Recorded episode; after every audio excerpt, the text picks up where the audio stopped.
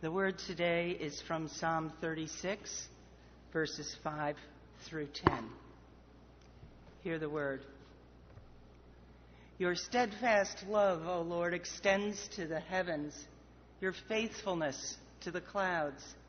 Your righteousness is like the mighty mountains, your judgments are like the great deep.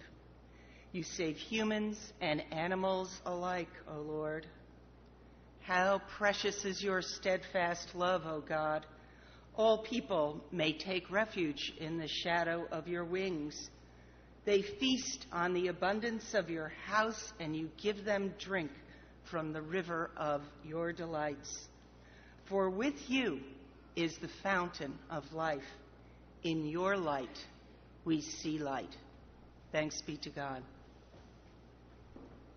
Our second scripture lesson this morning comes from the Apostle Paul's first letter to the church in Corinth. Let us listen for God's word. Now, concerning spiritual gifts, brothers and sisters, I do not want you to be uninformed. You know that when you were pagans, you were enticed and led astray to idols that could not speak. Therefore, I want you to understand that no one speaking by the Spirit of God ever says, Let Jesus be cursed. And no one can say, Jesus is Lord, except by the Holy Spirit. Now there are varieties of gifts, but the same Spirit. And there are varieties of services, but the same Lord. And there are varieties of activities, but it is the same God who activates all of them in everyone. To each is given the manifestation of the Spirit for the common good. To one is given through the Spirit the utterance of wisdom, and to another the utterance of knowledge, according to the same Spirit. To another by the same Spirit, to another gifts of healing by the one Spirit to another the working of miracles, to another prophecy, to another the discernment of spirits, to another various kinds of tongues, to another the interpretation of tongues. All these are activated by one and the same Spirit, who allots to each one individually, just as the Spirit chooses. The word of the Lord. Let us pray. O holy God, open our hearts and our minds, and by your Holy Spirit, activate within us the gifts that you have given to us. May your words touch that deep inside that once again brings forth hope.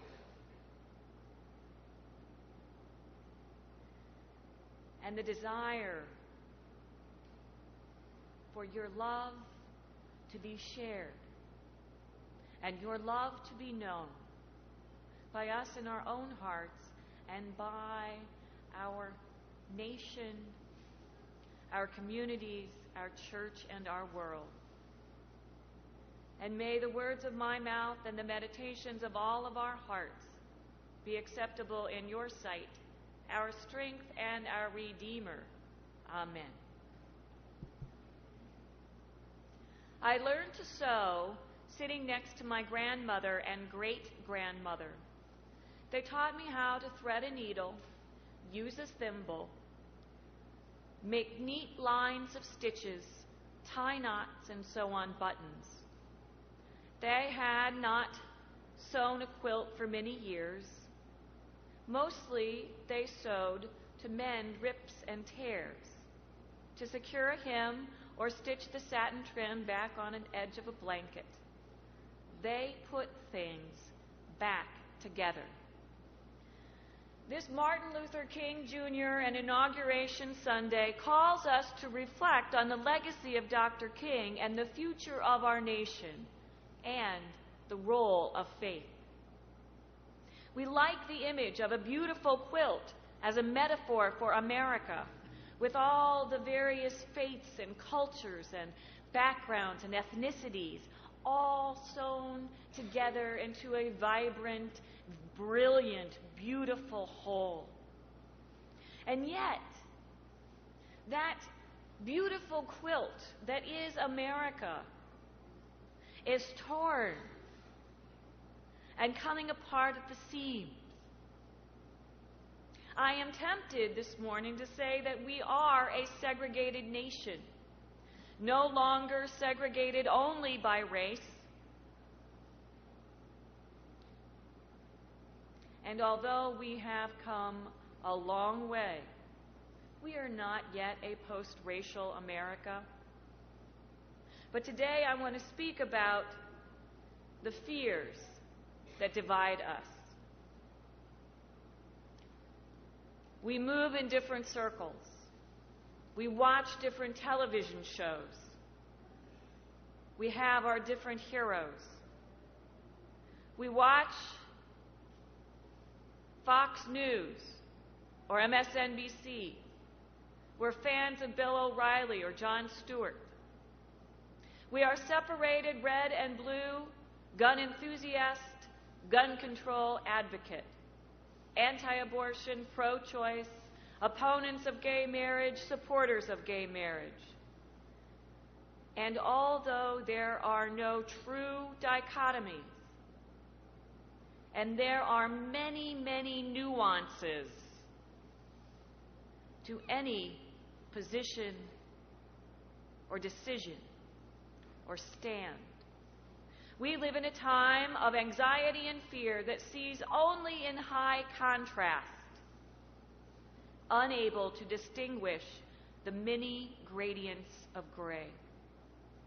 It takes courage these days to seek common ground, to compromise, or even have true dialogue for when we compromise or have true and honest dialogue, too often these are seen as weakness or even as betrayal.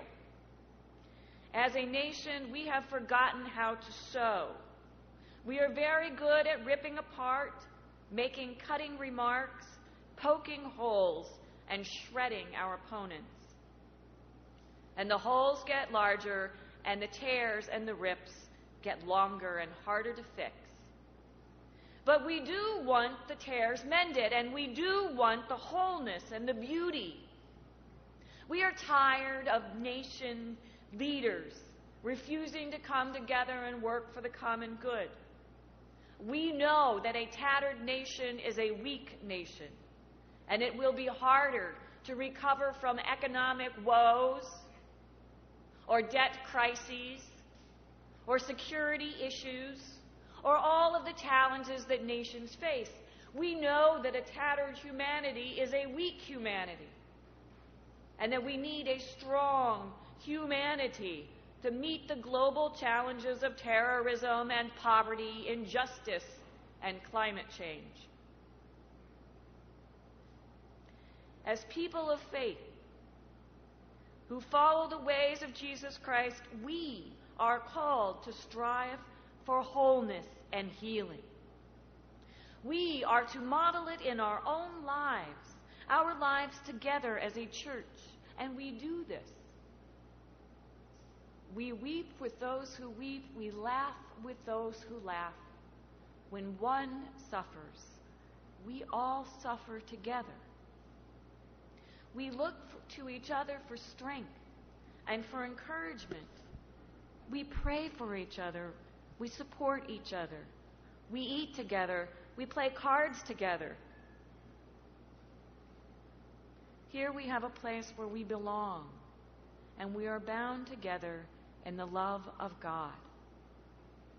We seek to be what Martin Luther King Jr. called the beloved community.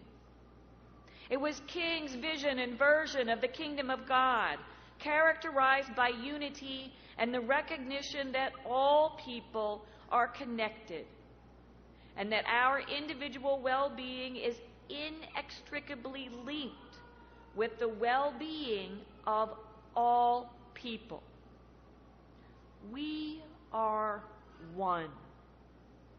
In the beloved community, we seek to love one another as Christ has loved us, with that overflowing love that does not distinct that does not make distinctions about being worthy or unworthy, being sinner or righteous, thinking like we do or thinking opposite of what we think. In his book, Mandate to Difference, Walter Brueggemann writes that we might think Christian faith is about getting the moral issues right and leveraging others to think and act the way we do. But that is not faith. That is about anxiety and maintaining control, says Brueggemann. The Christian faith is about healing. Healing injustice, reconciliation, and peace. The church has not always modeled this faith well. We have a long track record of getting it wrong. And therefore, we have a great many teachings about how to get it right.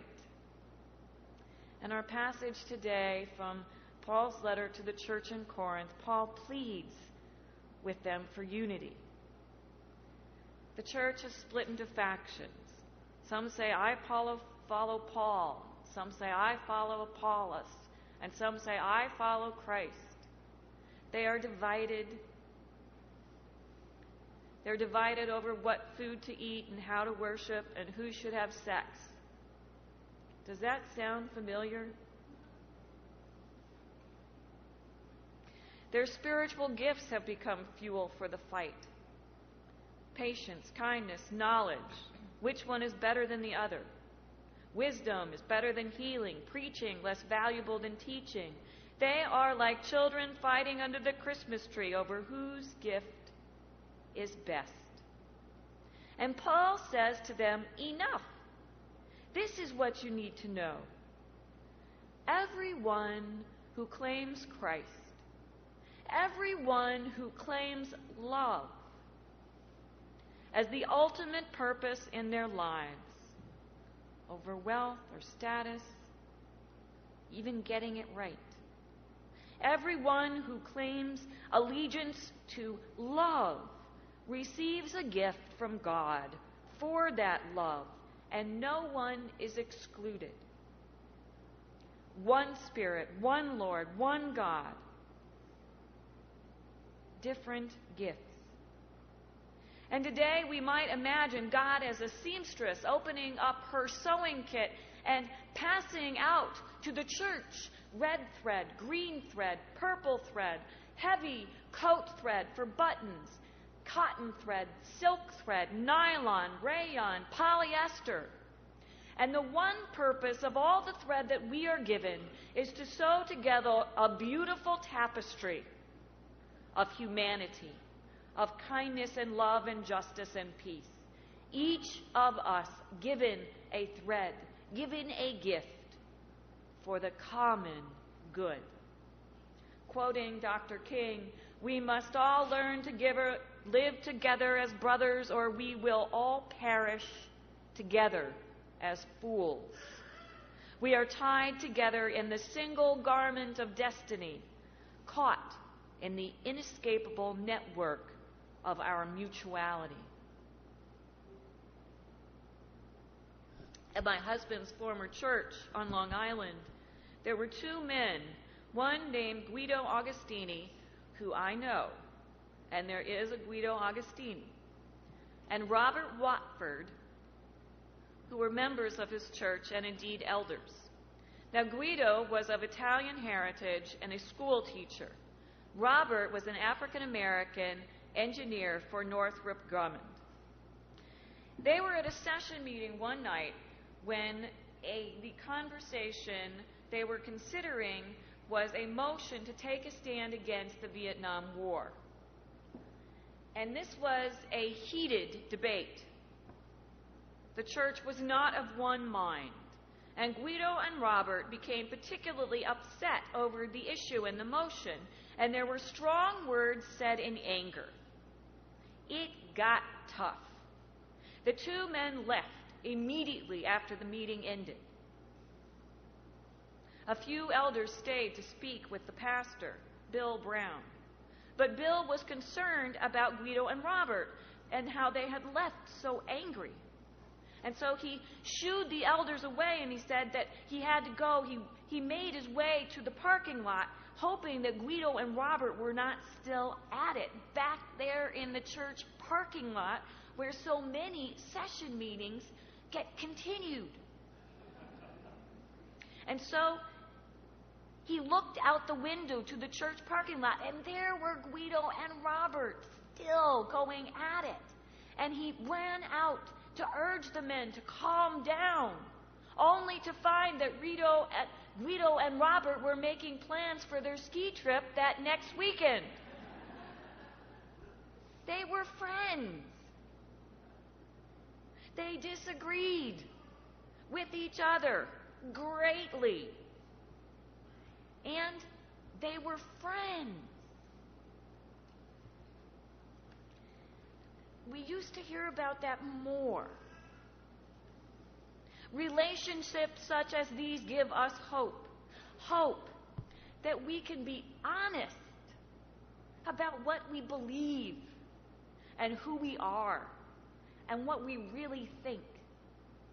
We can be honest about the nuances in our thoughts and our stands and be honest that we have our own unique stories that have shaped our lives and our convictions and our aspirations. We have our own fears and hopes. And we are more than our convictions or our aspirations or our hopes and dreams and fears. We are children of God, uniquely gifted and greatly loved. Quoting King again, we cannot rest until we have bridged the divides of mistrust that lie within the human head and heart.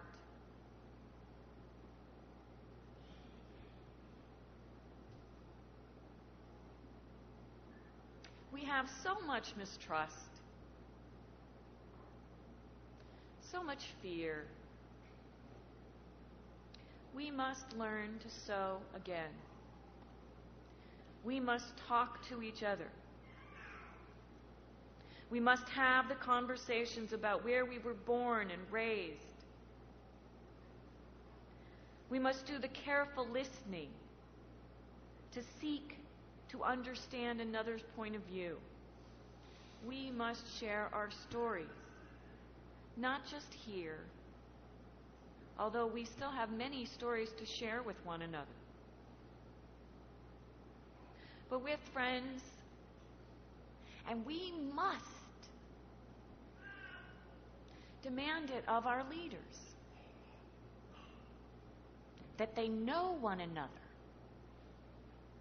not just their stand on a particular bill or issue. For knowing each other, the conversation, the stories, these are the stitches that will mend us. Like so many before King and after him, he came to the conclusion that the only answer to a torn and divided humanity the only healing for our fear is love. Not a quaint or trite love, but the courageous love of vulnerability. Love is creative and redemptive, says King. Love builds up and unites. The aftermath of fight fire with fire is bitterness and chaos. The aftermath of love is reconciliation and the creation of the beloved community. As people of faith, we must pick up the threads given to us by God's Spirit. We must begin to stitch the fabric of our nation back together again. And more so, we must remember that God created us one. God created us good. God created us as one whole, complete humanity in all of its wonderful diversity. It is we who have made the rips and the tears. God longs for us to be whole again. God works through us for wholeness. By the Holy Spirit, God has given each of us gifts to be employed for the common good.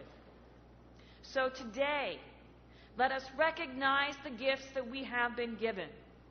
Let us thank God for the opportunity to work for wholeness. Let us pick up the needle and thread and begin to mend the fabric of our nation, the fabric, the garment of our one humanity. Amen.